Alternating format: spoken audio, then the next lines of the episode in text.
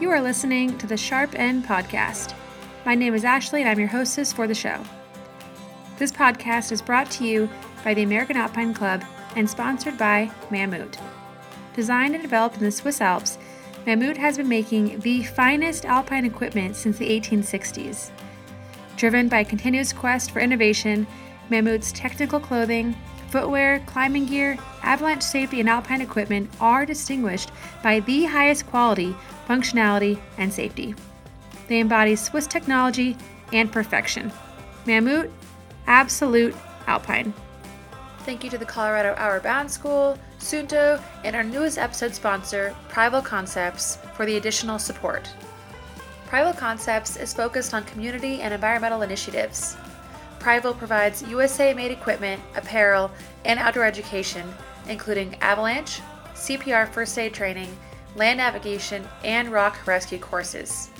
Visit privalusa.com for more information. We partnered up with Prival to give away a four day rock rescue course to a lucky Sharp End listener. And congratulations to Ross Congo. You won the Rock Rescue course, good for one year in Salt Lake City, Utah. The next course is November 7th through the 10th, so please let Tony at Prival know if you could make it. Okay, picture this. You're out climbing, it's the weekend, it's sunny and warm, and you're surrounded by some of your best climbing partners. It's nearing midday at this point, and you've got about three climbs already in the bag. You're about to tie into the rope, and all of a sudden, you hear a scream, and then someone falls. You just witnessed an accident happen right next to you at the crag. It was it was shocking. They end up being okay, but it could have been bad. It could have been really, really bad. But it wasn't you or your partner, so you keep climbing. The next day rolls around, and honestly, you don't really want to climb. That image keeps popping up in your head the image from yesterday at the crag. The woman I get a chat with on this episode has over 20 years in emergency medicine and eight years studying this very topic. Her name is Laura McGladrey. The topic is stress injuries, and I am very happy to welcome Laura to the show.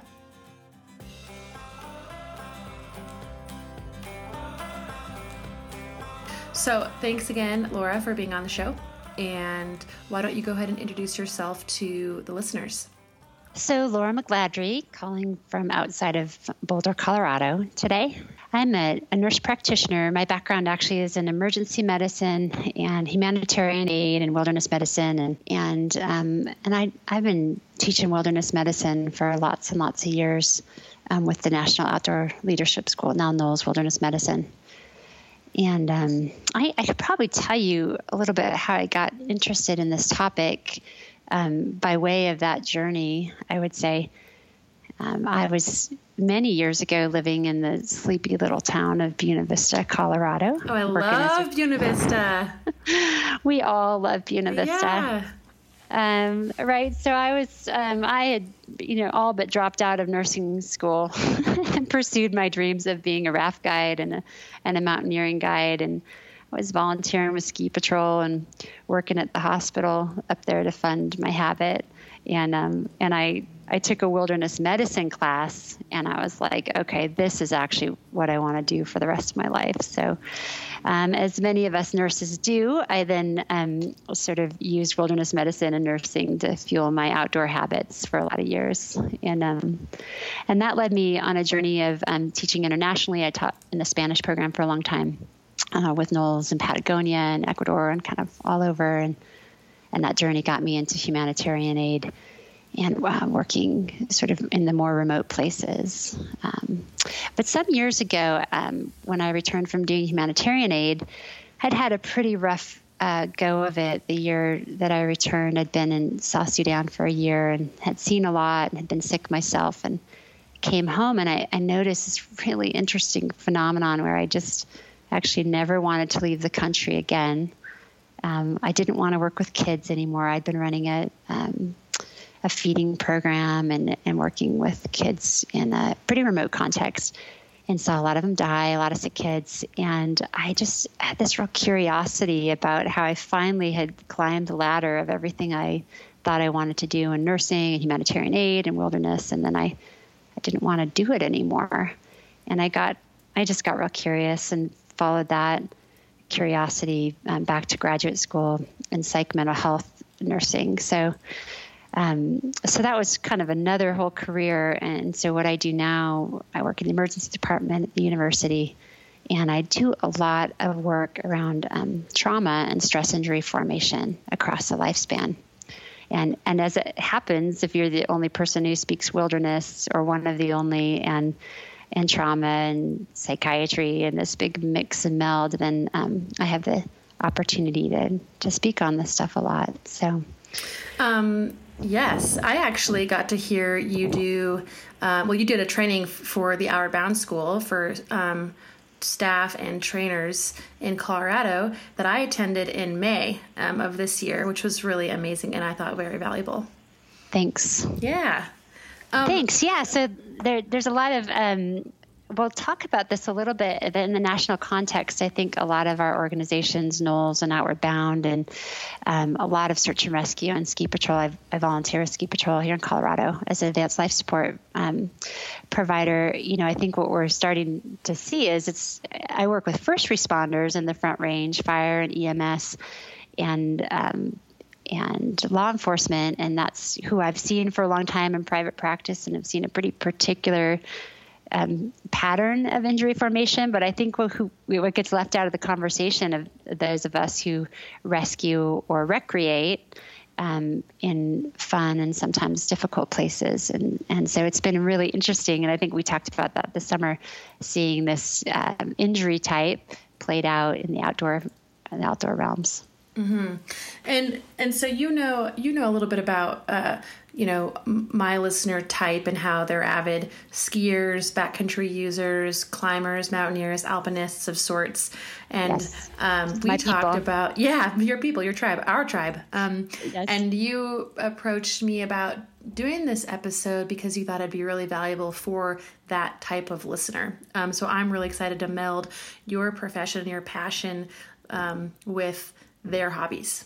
Thanks. I know I, I, it's been true that um, as I get to speak in different areas, um, my friends who do this amazing work, I have friends who just put out um, a book on climbing injuries who will know who they are as they listen. Who I, I'm sort of always the thorn in the side, saying, "Hey, why why aren't we talking about stress injury formation? This is a new type of climbing injury. This is a this is a new type of avalanche injury. Not new by any means, but one that we're finally recognizing that's keeping people from doing what they love and and sometimes can be cause for a slow recovery or no recovery. Why aren't we talking about these injuries too? So." Um, so I uh, my friends will often sort of like, "Here comes McGladrey." She's I know what she's going to say. I know what she's to say. Yeah, and I will say too that doing emergency medicine for so long, and then I I still teach wilderness medicine, and and we talk about humanitarian deployment. I work in disaster as well and ski patrol. I mean, gosh, you'll it, you, once you you don't see what you're not looking for but once you start looking for this injury type and how it plays out it really is all around us and it's really keeping some amazing um, warriors and humanitarians from living the life that they fully love so i think that's one of these for me it's it's hard to to see it um, this injury type for lack of the better word gets relegated to folks' personalities, right?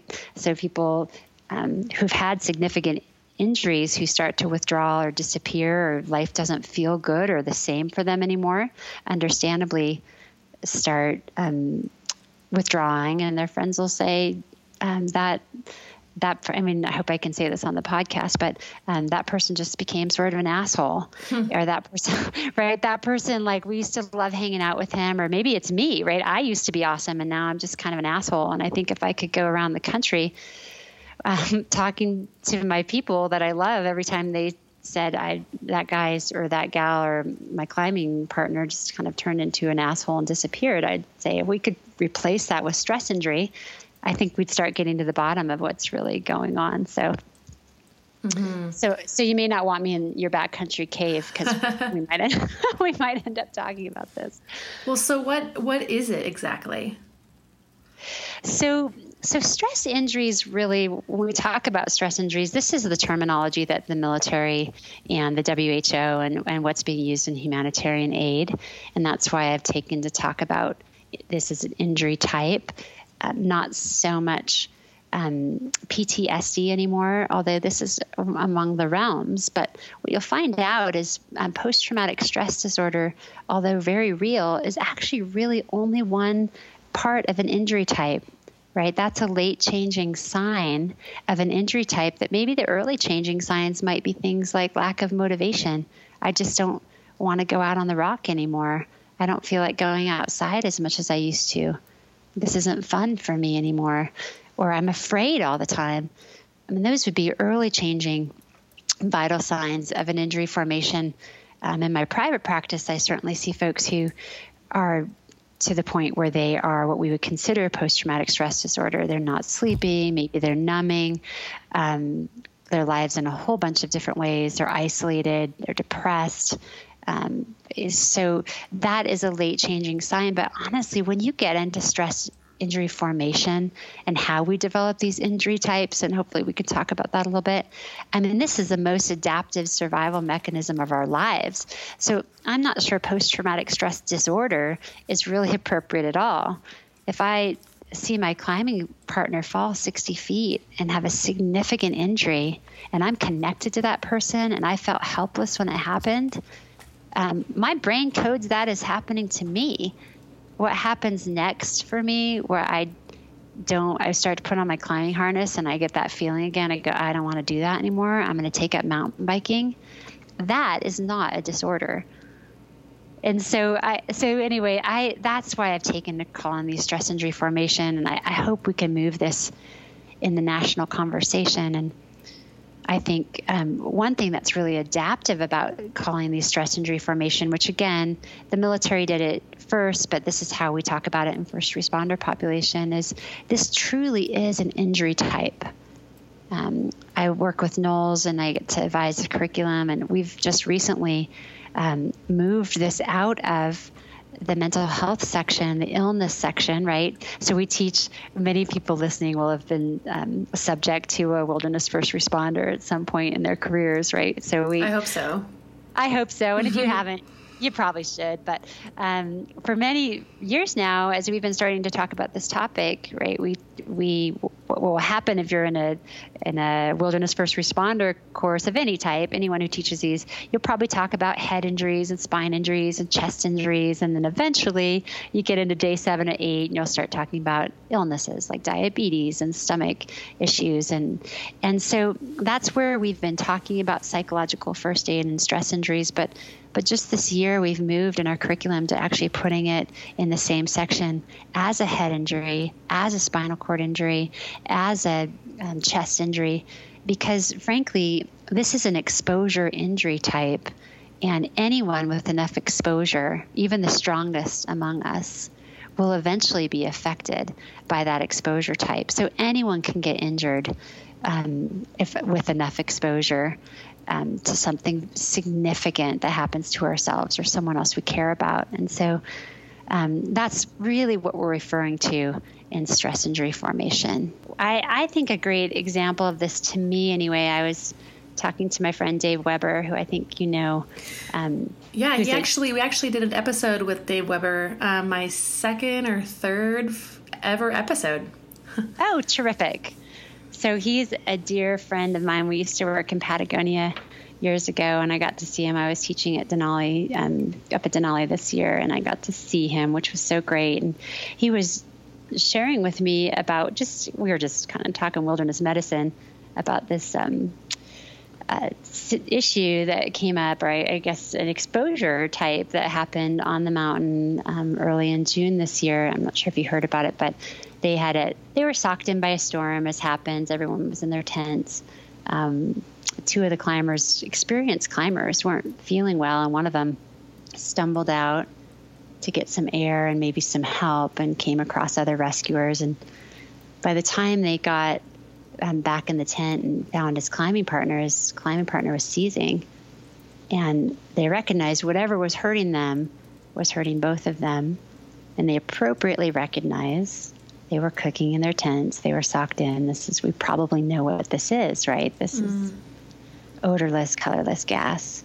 Now, the thing that stood up to me, stood out to me that, that Dave was sharing with me, he was reflecting on as a rescuer how subtle the symptoms were and how easily ignored they could be, right? You could say, wow, this is just altitude. Oh, I'm sleepy. Is, right. Let I'm tired. I'm sleep off. Right. Mm-hmm. And the symptoms were shared. There was no early warning mechanism, right? And he basically said, listen, if you're waiting for cherry red lips, you're going to go fine. You're going to do a recovery in there. You can't, this, you got to know that this is a possibility. And that really stood out to me because if we weren't aware that carbon monoxide could injure people at altitude, the way that that rescue might have gone down is that they might have gone back in the tents, treated them, hydrated them, and just, you know, let's see how they do in the morning. And we know how that story would have ended, right? But the fact that this was a known exposure type, that the thing that they were exposed to was not always evident and everyone knew about it, is what saved their lives. And and that story just really stood out to me. Of course, like I said, I, I went to the stress injury formation, and especially in the remote context, right? In climbing and expedition medicine. You know, if you didn't know that exposure, traumatic stress, seeing people you care about getting injured, and even near miss stress, that, that you almost had something really significant happen to you and your brain coded it like it did, and that's exposure. If we didn't know that that exposure over time could actually injure us in some ways, potentially, then we wouldn't look for it, and if, and you won't see what you're not looking for. And so, I think in this conversation on stress injury formation, one of the most important things we do is just recognize that when you go through significant events, and this is so true in rescue, if you're search and rescue, even if you're ski patrol, that those tree strikes, those strange body recoveries, you know, the one that was a little bit off for us, the the exposure to the family and their grief, the watching this go down, right? Watching your climbing partners get injured and sometimes die, that, that these are exposures to us mm-hmm. that need care. They need to be cared for.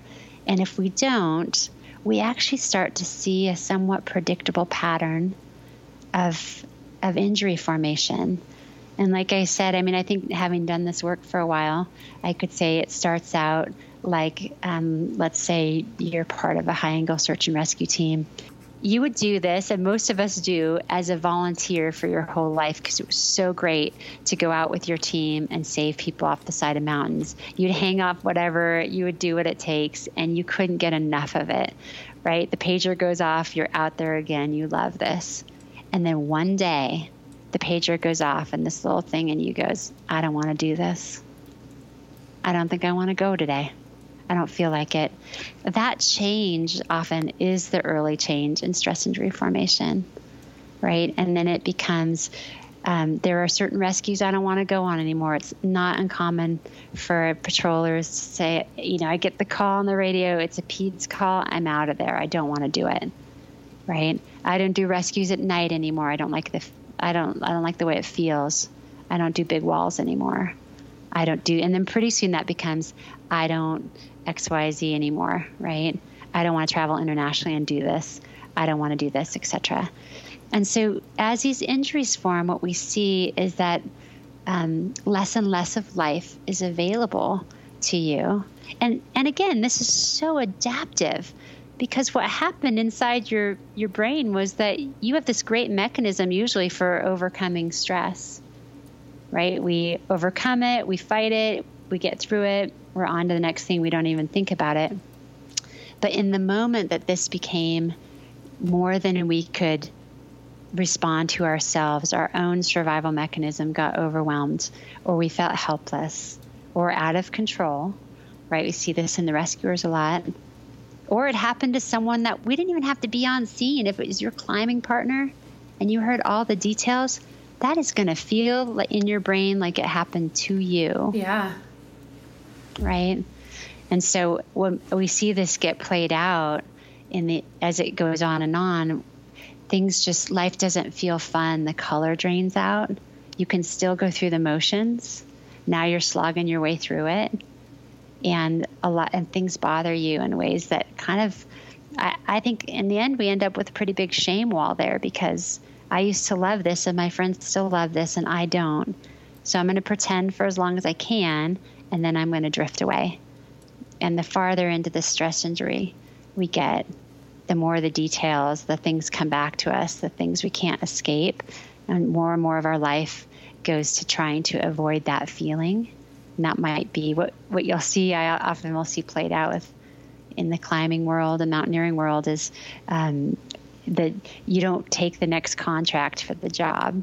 You you break up with that person who reminds you of what you used to do together. Uh, you look for adaptive ways um, to get out of it, or you do more and more numbing. And that can look like a ton of different things. It's not always alcohol. It's not always weed. It's not always. Sometimes it's busyness. Sometimes it's I'm my work's too busy. I can't get out there on the rock.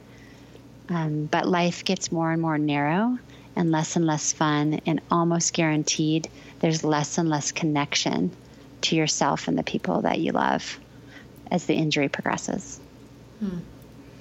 Um, I'm just sort of putting myself and checking all those boxes for myself, and it's uh, pretty eye opening that potentially I have some stress injuries. Right. Well, I already showed you my cards why I got into this. I mean, I think a lot of us are highly functional humans. We keep adapting and overcoming, but um, again, I think this is why it's such an important message. Like, we're not going to see what we're not looking for. So we're going to start making up reasons for the things that we do or not do anymore. Right? I, I so many times in the outdoor field, right? You just end up like, I'm going to switch from the mountain section to the river section I'm going to take up mountain biking because I'm not going to at least at least I won't drown, or at least that won't happen to me. And um, it, yeah, I think it's a pretty shared experience. I mean, I think if we look at it from a different angle, we we chose all of us to go out there and live life to the fullest.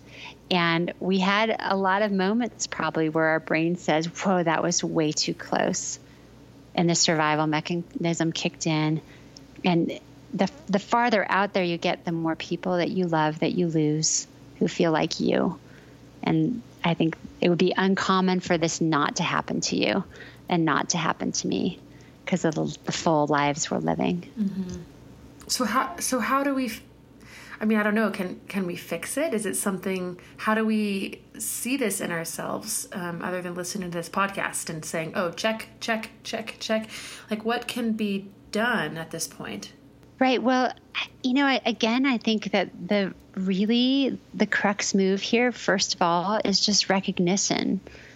Um, maybe I'm not an asshole, or maybe I am, but maybe I'm not only that, right? Or maybe it's not just because of my personality that I'm so cranky, or that life is so hard, or that I've lost my motivation, or maybe it's not something that I've done wrong and and you know, it's so frequently I'll have a firefighter say to me, you know, it's just it feels so good to find out what this is. It's like finding out that the reason that my toes were going numb and I'm thirsty all the time and I have to pee all the time and I'm always so tired is that I have this thing called diabetes. Because now now we can do something about it. It's not just me and this is this is not moving only in one direction. So I think we can talk a little bit about psychological first aid. I think it's also to, you know, it's important to know a couple things about stress injuries. Um, they occur on this continuum, right, where they form and develop and maybe move toward things like PTSD, but it's not a terminal direction they're they're dynamic, they're reversible, and I think we know people. We've seen people who are late in their careers in search and rescue and are vibrant, are climbers who've lost people they love, but they're still vital and alive and living this life well. And so we've got evidence that these can move in both directions once they're recognized. I think it's really fair also to know that stress injuries are physical injuries. They have been relegated to the realms of the psychological. But when you when your body is telling you all the time that you're trying to survive, you're secreting cortisol, right? So that's where we actually start to see injuries that are pretty much like taking prednisone every day, where we see pathological fractures and insomnia and type 2 diabetes and physical injuries that go with this. So I think that recognizing this is really important too because some people with stress injury formation will have physical injuries they can't explain. And it's really helpful to also know that um, you're not quote unquote crazy. Your body's responding appropriately to how much you're trying to survive all the time. Again, it's funny when I went from being a psych, like a family nurse practitioner to a psychological psychiatric nurse practitioner, everyone wanted me to just talk about the brain and trauma and stress. And I was like, well, wait a minute. Everyone's living this though in their bodies. We're going to see it in the bodies in the physical, in the fatigue, in the uh, the way that this plays out in our stress injury patterns physically. So I think for for climbers and mountaineers for whom this can be a real struggle, it's important to know that your body is holding on to those memories too. It's not it's not all in your head at all. It's in your body.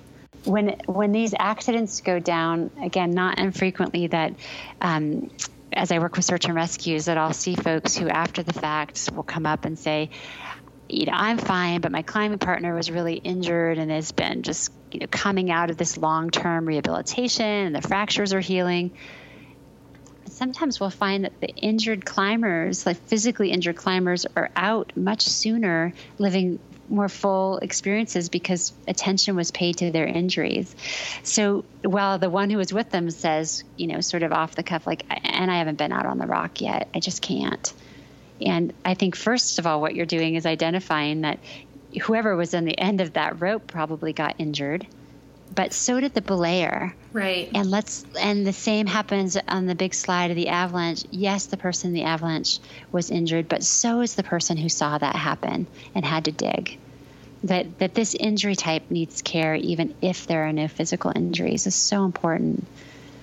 And then, you know, I think so. Psychological first aid really came um, in the middle 2000s after we'd been doing critical incident stress um, support for some time with some varied re- response, right? Some people have amazing experiences with critical incident stress debriefing, but a, a lot of folks candidly didn't.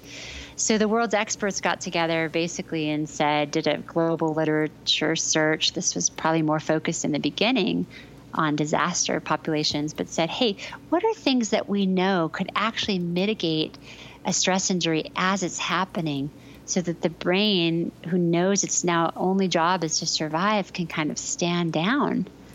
And so these interventions are really aimed at a time when the brain is overwhelmed in survival mode. Um, what we're hoping to do is fire off that all clear signal that says, hey, you survived you made it, the threat's over, the worst is over, right? So that the brain doesn't have to keep tracking for the rest of its life. Survival. Every time I smell that smell again, every time I go out into the pine and the snow, I feel like it's happening again. If we can support the brain and reestablishing safety and getting out of that state of hyper arousal. And so the the tools are pretty simple. There's five that we often will, will, teach in the wilderness and austere medicine realms, and I think are appropriate for climbing and mountaineering right after an incident has occurred. So the first one is safety. The second one is calming. The third one is reestablishing efficacy to combat helplessness, and then reestablishing a connection, either on scene or with people they love and then finally keeping hope alive even in the midst of really difficult situations and and that one we can talk just very briefly about each but keeping hope alive really combats the change in our worldview so when we've seen something overwhelming in a place that we love right if you rescue on a mountain where you climb you know this feeling i've seen really bad things happen to people on the same rock i'm going out to climb on tomorrow and for some people, you'll be a part of a rescue and the next day the rock doesn't look the same to you. It doesn't feel safe anymore. You're looking at a different world, a different rock. And so sometimes just reestablishing hope, right, which would be as simple as I know it's raining. I know no one knows where we are. I didn't I know we didn't plan on this happening and I know both of your legs are broken. And you're stuck with me. I've been doing, like, this might be an example of hope, right? Um, my partner will be looking for me in 10 minutes.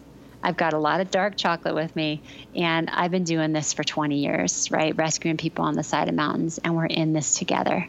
So we got that going for us, right? Hmm. That might be a way that you offer hope. We got this. I know this is terrible and it's really scary, but we got this, right? That's hope giving.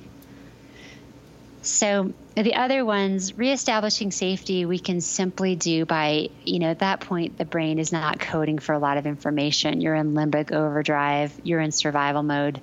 Folks are just listening for, did I survive or not? So in our language, we can use words like, now that you're safe, now that you're off the side of that slope.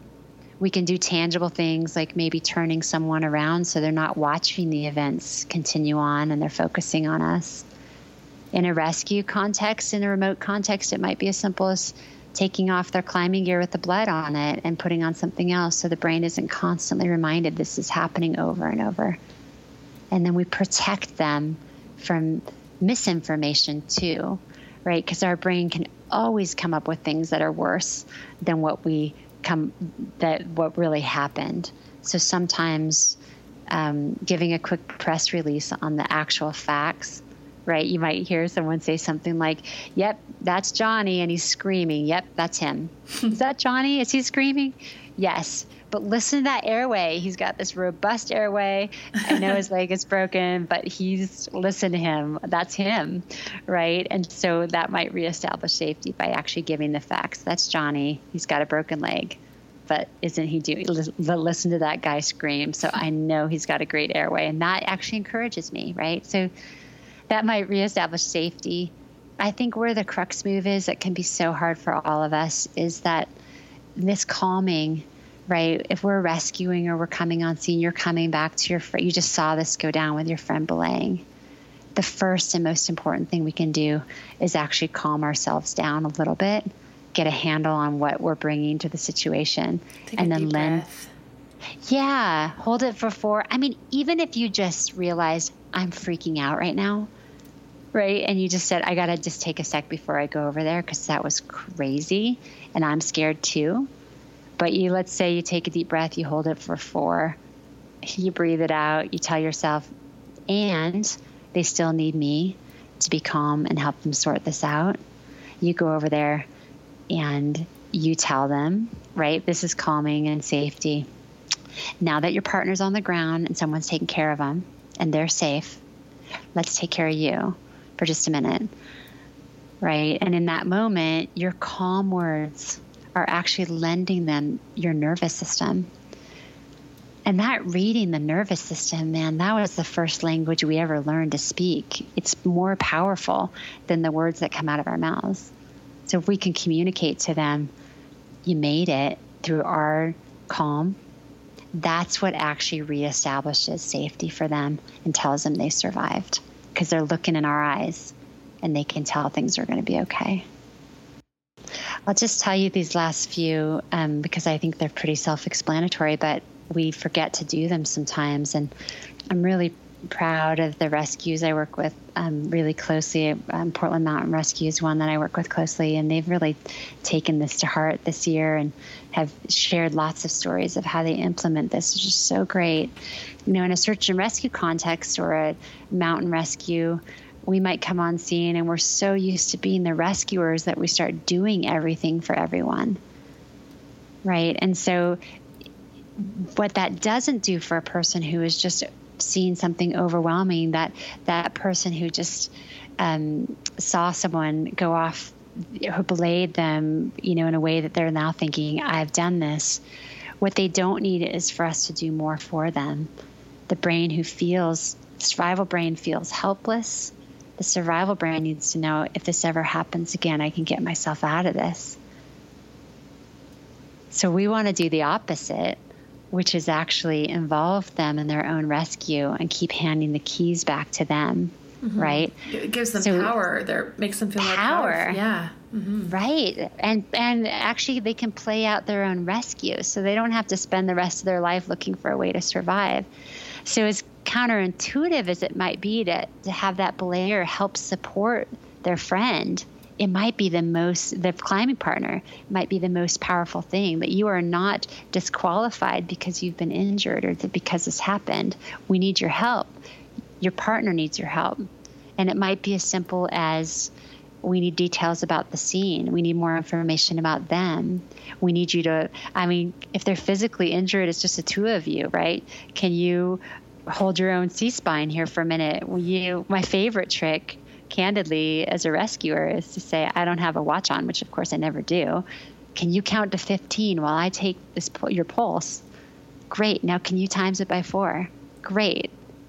Now, can you remember that for me? Because I don't have a pen either, right? And so they're involved in their own rescue. So anything we can do to get people back in the game as rescuers, as mountaineers early on, even though it feels like, oh, it couldn't bear to ask them, they've been through too much, it's exactly what we need to do, right? This is where we're changing culture in search and rescue, where we might say to that parent who knows you're doing a body recovery of their child, hey, do you want to help us carry your son's body? because that is the last and greatest sort of offering to your child. So get in here. We want you here. You need to be a part of this. And it turns out it protects us too. Wow, I, I didn't realize that that was happening, but that sounds it, it, makes sense and that sounds very powerful and gives them, you know, ownership and sort of this closure and this. Yeah, we we think that if we don't participate or we don't get in and get anyone in on that, then they're we're protecting them. But the opposite is usually true. I mean, we might be protecting ourselves from seeing their grief, but this efficacy or effective action and getting involved in the rescue can be very powerful, even if it's a recovery that was someone that they loved. They were involved already. Let's get back in the action so our brain knows that we can take care of this in the future and that's sort of the, the first step to uh, to recovery. It can be. And, and of course there are times when it's just too much and that's understandable but but let's not keep it out when it's the right thing to do. Mm-hmm. finally I, I didn't mention i will just quickly that connection is very powerful right? So even using people's names frequently in the beginning right? That I would use your name three or four or five times, or that I would make an actual on scene connection with you. Um, because what tells us we're safe is being with the, and connecting with the people who love us. And so when we can, now we might consider a sat phone call. We might connect people to their loved ones or their pets, or we might be those people that we're really bearing witness, like, I know I know you just met me, but I'm totally present to you and I'm not leaving you. So that's not nothing, right? We got each other, and we're that connection also in that moment um, helps people to find their way back home, so they don't have to create stress injuries right after um, the event, right? Because they know that they're connected, they're not overwhelmed anymore, they're not isolated anymore and their brain's now learning that they can be a part of the recovery, the rescue, the help. They don't have to just wait. Do so it's powerful stuff. Do stress injuries are they often um, do they often occur immediately after um, an accident or an incident, or can they sometimes surface six months, a year later down the road? Right. I mean, the whole gamut. This is our this is our survival mechanism, right? So whatever works for our survival works. So some so sometimes when we're in those moments of overwhelm with so many images, our brain this all happens subcortically, which means kind of below the waterline where all these images live and hang out. So for some people, um, I'll give you an example. It's not uncommon for rescuers to do multiple recoveries um, involving kids and be fine for 10 or 12 years, right? These are stress injuries are um, late changing injuries with often physical outcomes, right? So you might go years and years taking in all these images, losing people, climbing the high mountains, doing the big stuff.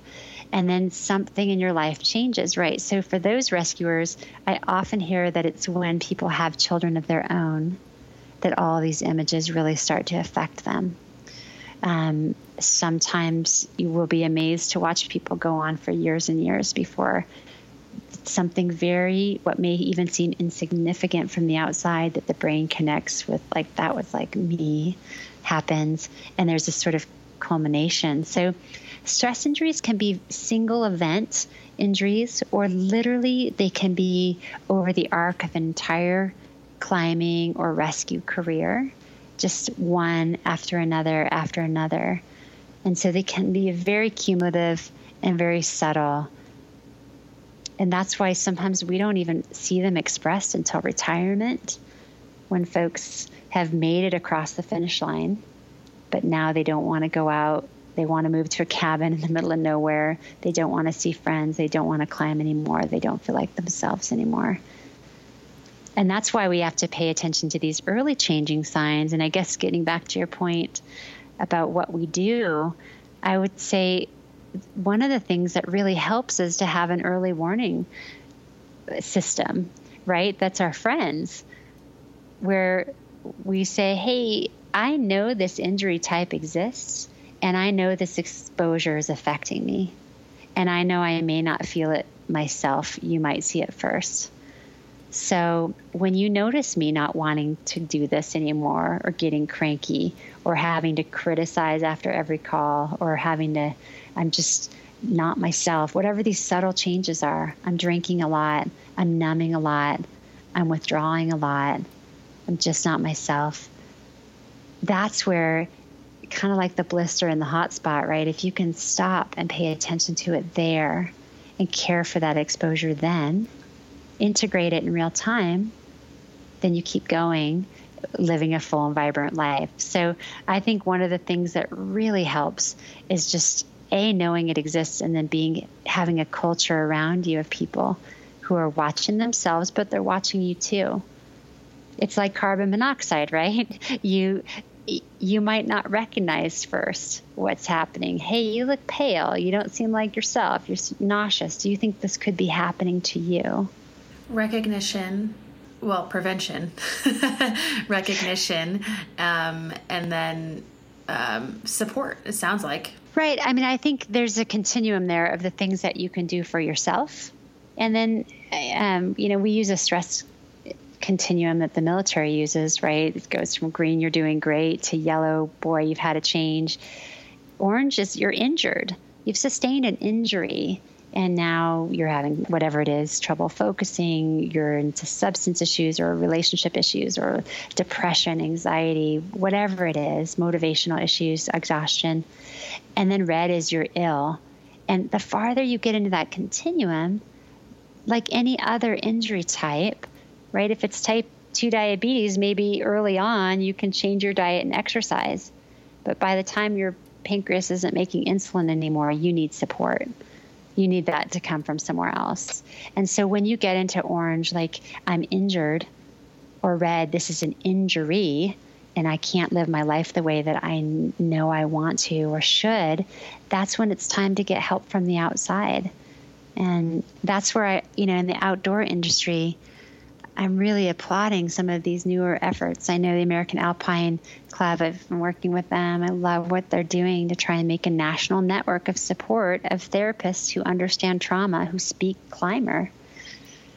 So we're trying to find those people too. So it's it's hard enough to go to um, to pick up the phone. They call it the thousand pound phone, right? To call for therapeutic support you get there and that folks don't understand that what you're experiencing is an injury, that makes it really hard.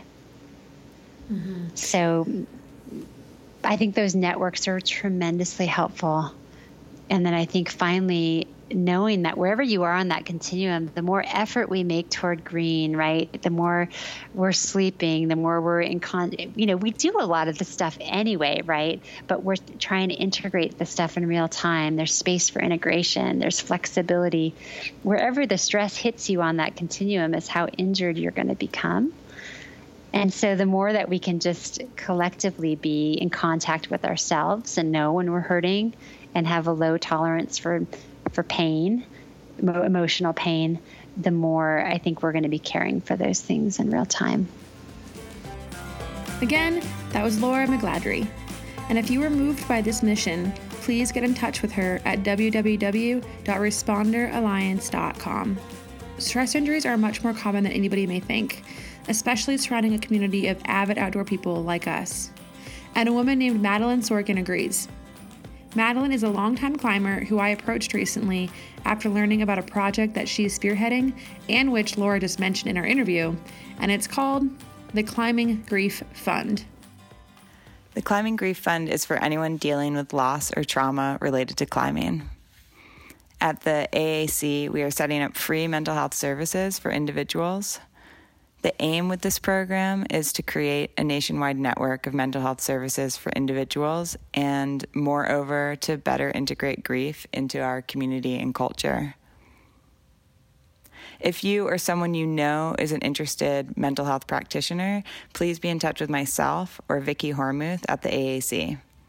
And please keep tabs on this program in 2019. We will have a present at the Cragging Classics, and we'll be ready for more people to get involved in other ways. For more information, email info at americanalpineclub.org.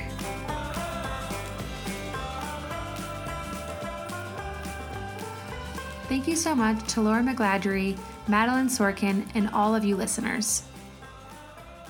Thanks to the sponsors for making this happen Mammut, the Colorado Bound School, Suunto and Prival Concepts.